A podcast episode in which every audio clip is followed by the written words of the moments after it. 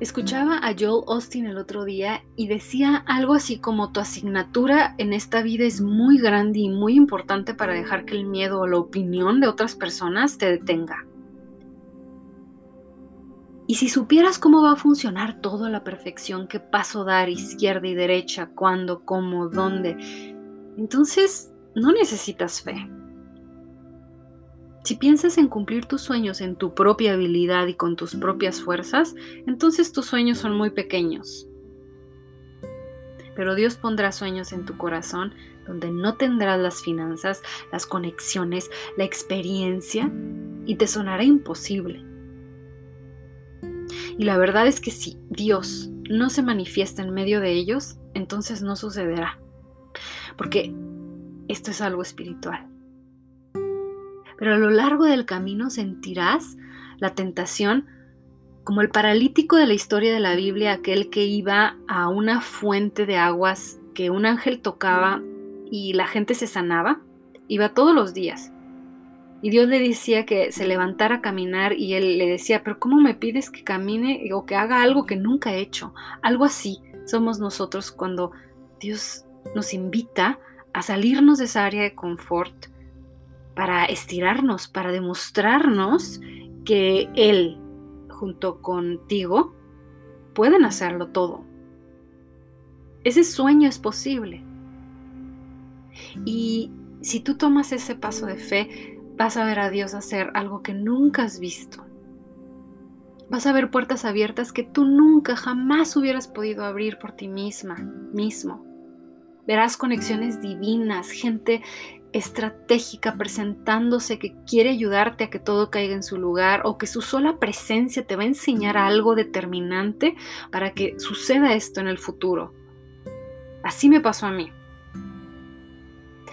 Y no solo coincido con, con Joel Austin cuando hablaba de esto, sino que me inspira, me inspira a buscarme y a veces pensamos que ya estamos bien, que no hay lugar incómodo para nosotros por explorar o que apenas nos estamos ajustando a, ese, a esa área incómoda todavía, pero de pronto al buscar detenidamente, concienzudamente adentro de nosotros, ahí está.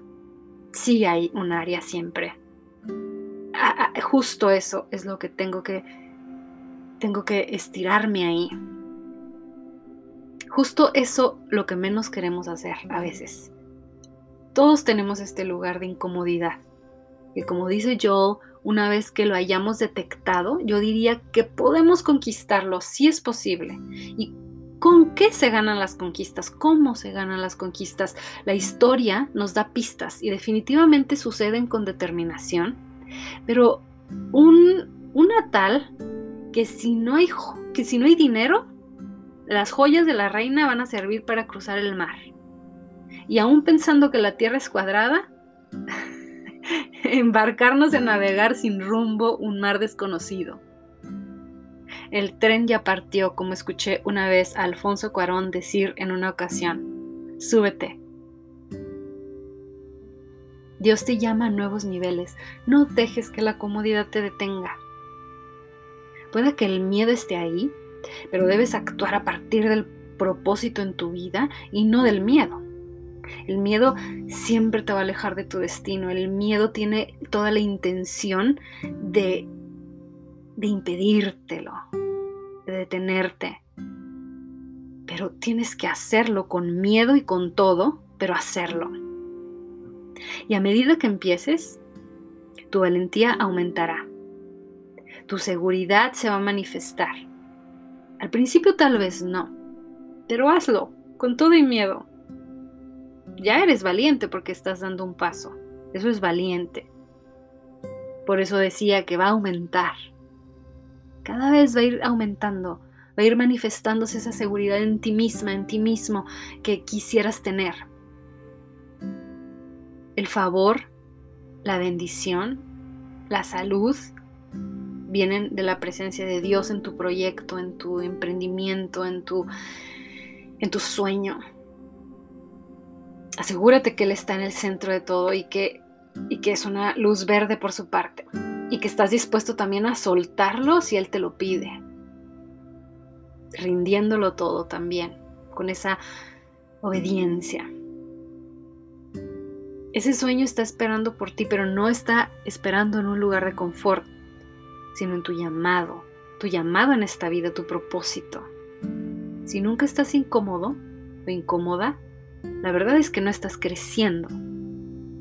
Nunca podremos estirar una fe que, no existe. Entonces, eso siempre nos va a limitar, no nos va a permitir crecer o explorar lugares inexplorados. Dios traerá oportunidades a tu nuevo camino siempre, para que vayas a un nuevo nivel, para que subas de nivel. Pero sí vas a ser, vas a ser, por supuesto, tentado, tentada a jugarte la segura, a no estirarte, a no incomodarte. Es una tentación. Pero Él no te hubiera dado la oportunidad si no pensara en ayudarte. Y en la Biblia dice que Él nos lleva de gloria en gloria podríamos cambiar la palabra de conquista en conquista. Habrá momentos estratégicos en tu vida y en la mía en los que Dios nos está llamando a ser valientes, a estirarnos. Hemos estado muy a gusto por mucho tiempo tal vez, pero repentinamente seremos llamados a hacer algo importante y es bueno estar conscientes de que eso va a suceder y estar listos para tomar el llamado con un sí. Probablemente no va a ser fácil, como aceptar a Cristo en nuestro corazón, no quiere decir que dejará de haber problemas en nuestra vida. Vivimos en un mundo en el que habrá problemas, pero hay una diferencia muy grande. Vivirlos solos, independientes o con Dios como nuestra ayuda, con Dios en nuestro barco. Eh, Jesús hace toda la diferencia. Yo no podría ya vivir en, este mundo sin Él. Y si eres tú, si tú quisieras aceptar a Cristo en tu corazón en este momento, solo repite conmigo la siguiente oración. Jesús, te pido que vengas a vivir a mi corazón. Manifiéstate en mi vida. Enséñame cómo comunicarme contigo. Enséñame a vivir para ti. Conviértete en mi Señor y mi Salvador. Te acepto, sé que pagaste en la cruz por mis pecados.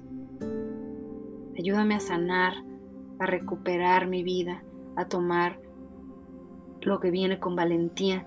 Enséñame a saber quién soy, cuál es mi propósito en la vida. Toma el control de todas las áreas de mi vida. En el nombre de Jesús, amén. ¡Wow! ¡Qué gusto! Escríbeme un correo si tomas esta decisión. Los quiero mucho. Hasta pronto. Bye.